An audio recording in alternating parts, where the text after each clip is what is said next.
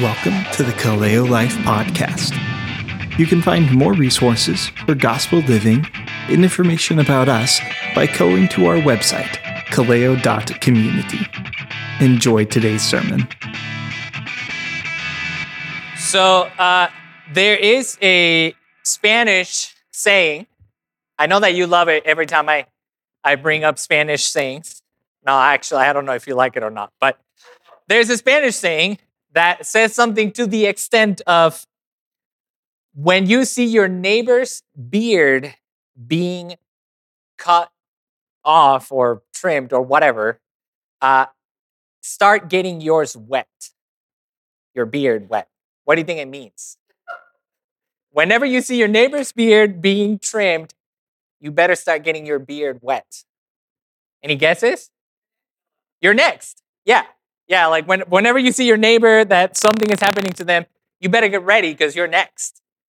And so the reason why I bring up this obscure Spanish saying that you'll probably never use in your life is uh, because that's what we have in, or that's what we should have have in chapter five of Daniel, right? We just went through the story of Nebuchadnezzar and how God hum- had to humble Nebuchadnezzar because he would not humble himself before God.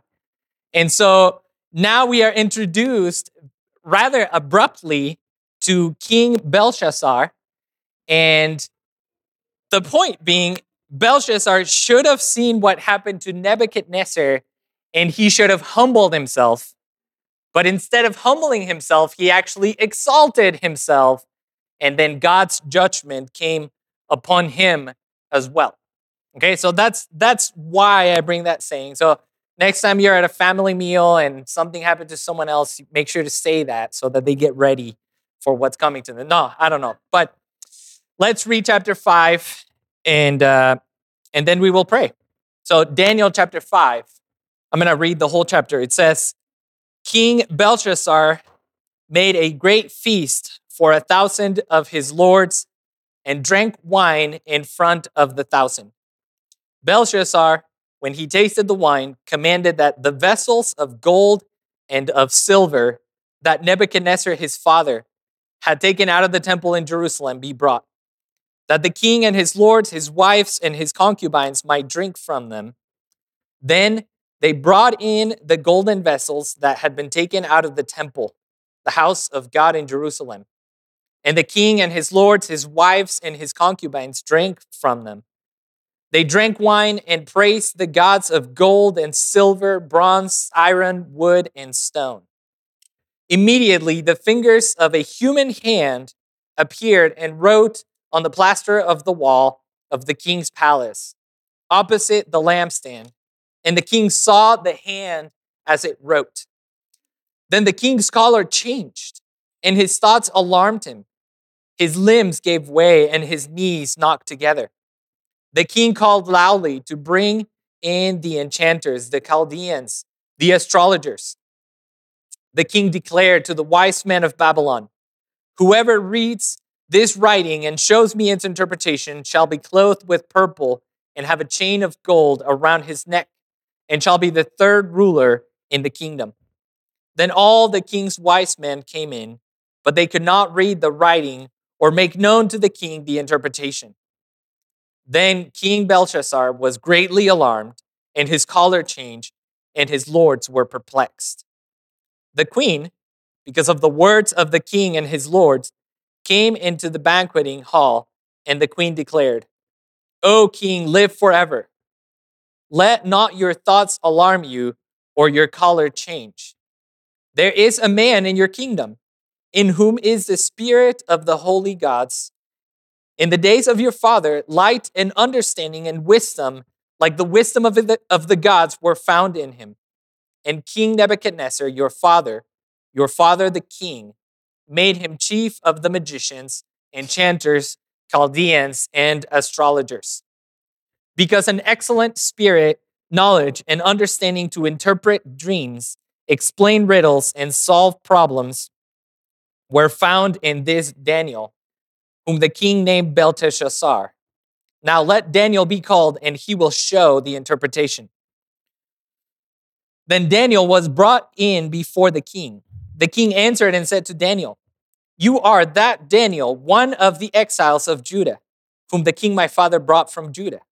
I have heard of you that the spirit of the gods is in you, and that light and understanding and excellent wisdom are found in you. Now, the wise men, the enchanters, have been brought in before me to read this writing and make known to me its interpretation, but they could not show the interpretation of the matter. But I have heard that you can give interpretations and solve problems. Now, if you can read the writing and make known to me its interpretation, you shall be clothed with purple and have a chain of gold around your neck, and shall be the third ruler in the kingdom. Then Daniel answered and said before the king, Let your gifts be for yourself, and give your rewards to another.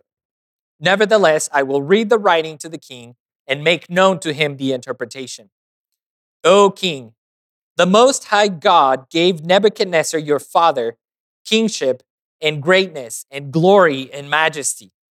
And because of the greatness that he gave him, all peoples, nations, and languages trembled and feared before him. Whom he would, he killed, and whom he would, he kept alive. Whom he would, he raised up, and whom he would, he humbled. But when his heart was lifted up and his spirit was hardened, so that he dealt proudly, he was brought down from his kingly throne, and his glory was taken from him. He was driven among the children of mankind, and his mind was made like that of a beast, and his dwelling was with the wild donkeys. He was fed grass like an ox, and his body was wet with the dew of heaven, until he knew that the Most High God rules the kingdom of mankind and sets over it whom he will. And you, his son, Belshazzar, have not humbled your heart, though you knew all this. But you have lifted up yourself against the Lord of heaven, and the vessels of his house have been brought in before you. And you and your lords, your wives and your concubines have drunk wine from them. And you have praised the gods of silver and gold, of bronze, iron, wood, and stone, which do not see or hear or know. But the God in whose hand is your breath and whose are all your ways, you have not honored. Then from his presence, the hand was sent, and this writing was inscribed. And this is the writing that was inscribed Mene, Mene, Tekel, and Parsin. This is the interpretation of the matter.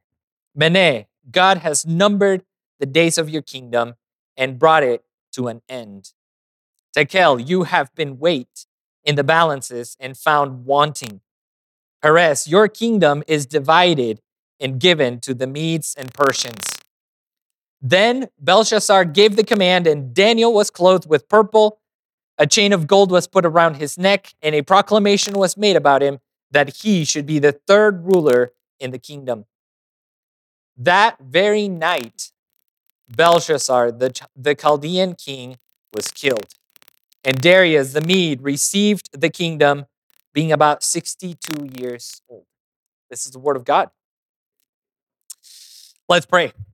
God, we thank you for your word. We thank you for these stories that have been recorded to exalt your name, to give us knowledge of you, to bring us to our knees so that we would humble our hearts before you and worship you. I pray that you would use this, uh, this text that we have before us to glorify your name, to speak to us. Pray that your Holy Spirit would be among us and that he would be our teacher. In Jesus' name we pray. Amen. All right, so King Belshazzar this is an uh, kind of an interesting character because literally like he is there there's not even an introduction to who king belshazzar is. It, it just starts with and king belshazzar made a great feast right? We don't know anything about how he came to the kingdom. We don't know i mean we do know how he lost the kingdom. He died on that same night. Like this chapter, if you think about it, this chapter is a is is it all happens in one day, probably even in one night, right? All of this is happening in one night. Whereas with Nebuchadnezzar, we have a longer story. We have several things that happen throughout throughout several years. Here with Belshazzar, we have something that happens in one night. One night he is feasting with his people, his wives, his concubines, his lords, and then by the end of the night he is dead. And so, you know, this is this is this is an incredible story. Just a little bit of background just for the sake of accuracy. To be clear, Belshazzar is not Nebuchadnezzar's son. It is more likely that he is Nebuchadnezzar's.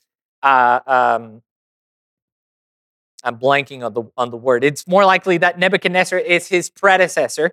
And so when it says Nebuchadnezzar, your father, we know from other passages in Scripture that when it talks about a father, not all, it, it doesn't always talk about someone being, you know, their uh, a blood relative, but sometimes it talks about someone who it, who comes before someone else. And so in this case, Belshazzar is someone who comes after Nebuchadnezzar, probably a couple of kings after Nebuchadnezzar.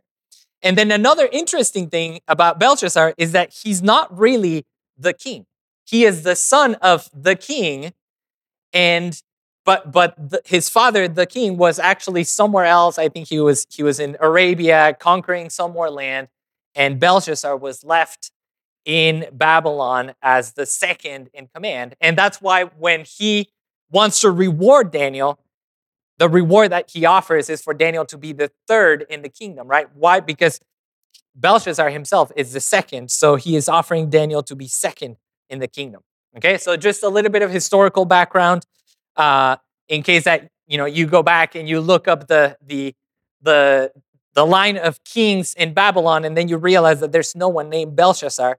Well, it's because technically he was not a king. Um, so here is what I want us to to to see today in this passage, or or here's what I would what I would want us to leave with in this passage: Be humble, be holy, and worship God. Be humble, be holy, and worship God. So I want us to think a little bit about Belshazzar. I want us to think about his sin, about his condemnation, and about his judgment. And then later we will talk a little bit about uh, maybe thinking from Belshazzar's perspective, and then we will think from Daniel's perspective. So, what was the problem with Belshazzar? What was the sin of Belshazzar? Well, I would say there were three different sins that he uh, that he engaged in. The first sin was self exaltation, right? The first thing that he engaged in was pride. He was a prideful man. Like I said, he saw what happened to Nebuchadnezzar, the king that came, you know, before him. And instead of humbling himself, instead of worshiping God, instead of turning to God and saying, yes, absolutely, God is the one that, that rules the kingdoms of man, instead of that, he exalted himself, right? This is Daniel's condemnation, or, or this is Daniel's assessment of him in verse 22. He says, And you, his son, Belshazzar, have not humbled your heart, though you knew all this, but you have lifted up yourself against the Lord of heaven. So not only had he exalted himself, but he had exalted himself against the Lord of heaven, right? His pride, his self exaltation was a direct challenge of God. And so I think it's good for us to think about our own pride and realize that our own pride, our own self exaltation, when we think of ourselves as more than we truly are, when we think of ourselves as the you know the the the master the rulers of our own destiny of our own future when we think of ourselves in these terms we're not only engaging in, in, in pride that is you know just neutral but every form of pride is exaltation against God, right? When we say, I have control of my life, we are saying God doesn't have control of my life, right? There, there's no neutrality there. Either you have control of your life or God has control of your life. And of course, we know that God has control of our life. And therefore, when we do not acknowledge that, we are on the same boat as Belshazzar, exalting our hearts, lifting ourselves up against the Lord of heaven. Now, the second sin that we see here of Belshazzar is that he defiled what belongs to God. Right? Remember at the beginning of the chapter, at the beginning of the book of Daniel, we learned that Nebuchadnezzar, and it is interesting that this is literally the first thing that is said, that Nebuchadnezzar uh, conquered Jerusalem, he sieged Jerusalem, and he took the vessels from the temple of God and he brought them to the temple of his gods. So that's the, the first thing we learn. And then Nebuchadnezzar, even though he took, he took the vessels, and that was absolutely wrong of him, at least he had the decency to not use them for his own purpose, right? He put them with his gods, which that already was terrible. But Belshazzar takes it a step, a step further, right? Right? Belshazzar is, you know, happy. He's enjoying wine with with the people that, you know, with his lords, his wives, his concubines. One interesting thing is that if Cyrus killed him that night, then it is very likely that Belshazzar was in the middle of a siege. In other words, the, the Medes and the Persians were sieging Babylon, and Belshazzar was drinking wine with his people. I don't know if this was his way of coping. We don't know, right? We don't have the details, but it is interesting that this is what's going on. But the problem here, or the, the, the biggest problem in this case, is that he defiled what belongs to God. He went into the temple of his, or, or he asked for someone to go into the temple of his gods and take the vessels that had been taken from, the, from God's temple, and they used them for their own debauchery, for their own sin. So that's that's the second problem with him. And now I want us to think a little bit about our own our, our own sin as well. And you know, maybe I don't think anyone here would say, "Oh, I've taken things from the house of God and I've defiled them," right? Because number one, we don't consider this building the, the house of God necessarily, right? This is a building where the church gathers. But at the beginning of this series, one of the things that I pointed out is that in the Bible, vessel is usually associated with someone's body, right? And so we know very clearly that all of us belong to God, that all of us are God's property, especially those of us who have been redeemed by the blood of Jesus. If you consider yourself a Christian, if you have trusted in Jesus, it means that you have been bought with the blood of Christ, and therefore your body is not your own. And when we engage in sin with our bodies, with our eyes, with our minds, with our the members of our body, when we engage in sin, we are taking what belongs to God and we are defiling it.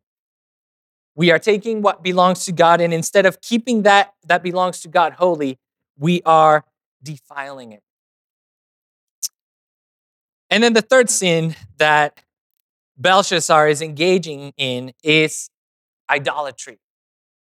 Right? It was not enough to exalt himself or or or uh, what does it say in verse? Uh, it, it, it was not enough to lift himself up against the Lord of heaven. It was not enough for him to take the vessels uh, that had that belonged to God.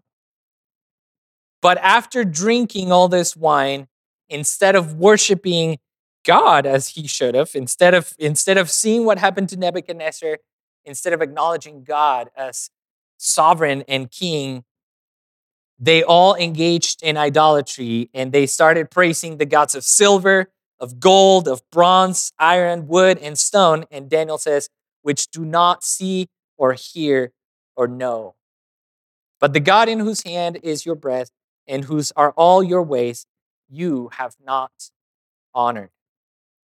And so again, I want us to think about ourselves a little bit in this case. And, you know, again, maybe you would say, well, I've, I've never praised the gods of wood and silver and gold.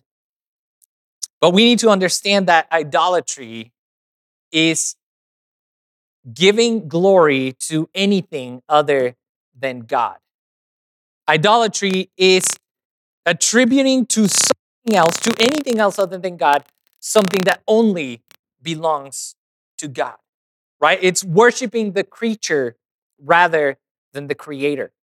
In fact, if you think about it, Belshazzar is, is almost a classic case study of Romans 1.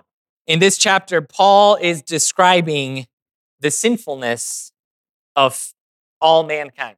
He is describing the sin of, of everyone. And so in verse 18, he says, For the wrath of God is revealed from heaven against all ungodliness and unrighteousness of men, who by their unrighteousness suppress the truth.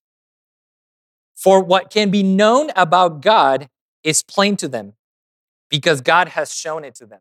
I mean, this is basically what, what is happening with Belshazzar, right? He should have known God. Who God is was plain to him because he knew about Nebuchadnezzar. He knew what had happened to Nebuchadnezzar. But instead of worshiping God, he began to worship the creatures rather than the creator, right? Verse 21 For although they knew God, they did not honor him as God or give thanks to him, but they became futile in their thinking, and their foolish, foolish hearts were darkened. Claiming to be wise, they became fools and exchanged the glory of the immortal God for images resembling mortal man and birds and animals and creeping things. And then in verse, oh, yeah, I read the verses that I wanted to read. So we see how this is displayed in the life of Belshazzar, right? He knew God. He should have known better. He should have humbled himself. He should have worshiped God. But instead, he exalted himself above God. He didn't give thanks to God. He defiled what only belongs to God, and he engaged in idolatry. So we already did a, did a little bit of this, but I want us to think maybe a little bit deeper about this. I want us to think from Belshazzar's perspective, and then I want us to think uh, from Daniel's perspective. So, thinking from or, or thinking about Belshazzar for a moment, I think the danger for all of us at this point would be to fall into the same pitfall that, Bel- that Belshazzar fell into and see his judgment and assume that we are good to go, that nothing is going to happen to us. Right? That's if, if you think about it, that, that's what happened to Belshazzar. He saw the judgment of Nebuchadnezzar and he didn't do anything about it. He saw the judgment, or, or he learned, he, he heard about the judgment of Nebuchadnezzar, but he didn't do anything about it. We don't know his motivation. Maybe he thought, hey, you know what? God, uh, things turned out good for Nebuchadnezzar. Or God gave, you know, God was very patient to Nebuchadnezzar. Look at all of the things that happened. And even after God humbled Nebuchadnezzar, after the seven seasons that he was uh, absolutely mad, God restored his glory to him, right? We don't know. We don't know his motivation.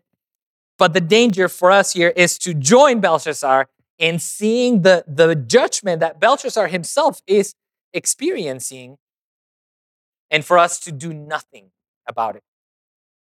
Now, I think another another danger, another temptation that we could fall into is to see Belshazzar and say, "Oh, I would never do something like that."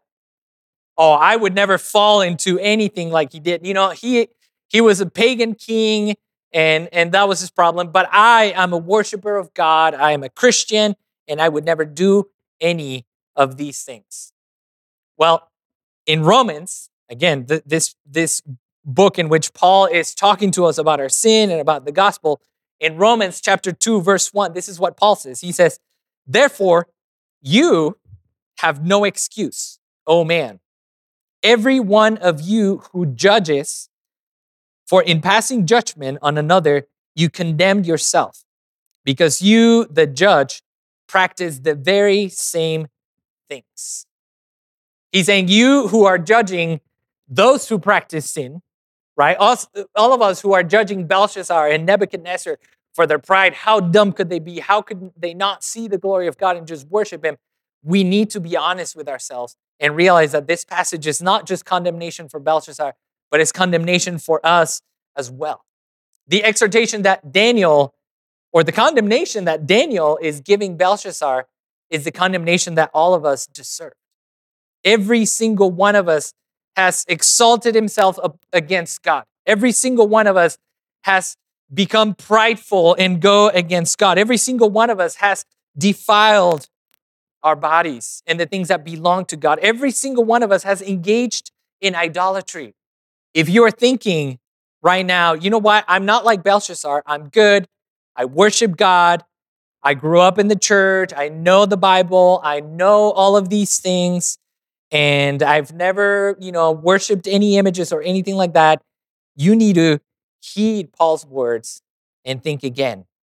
For in passing judgment one on another, you condemn yourself because you, the judge, practice the very same things.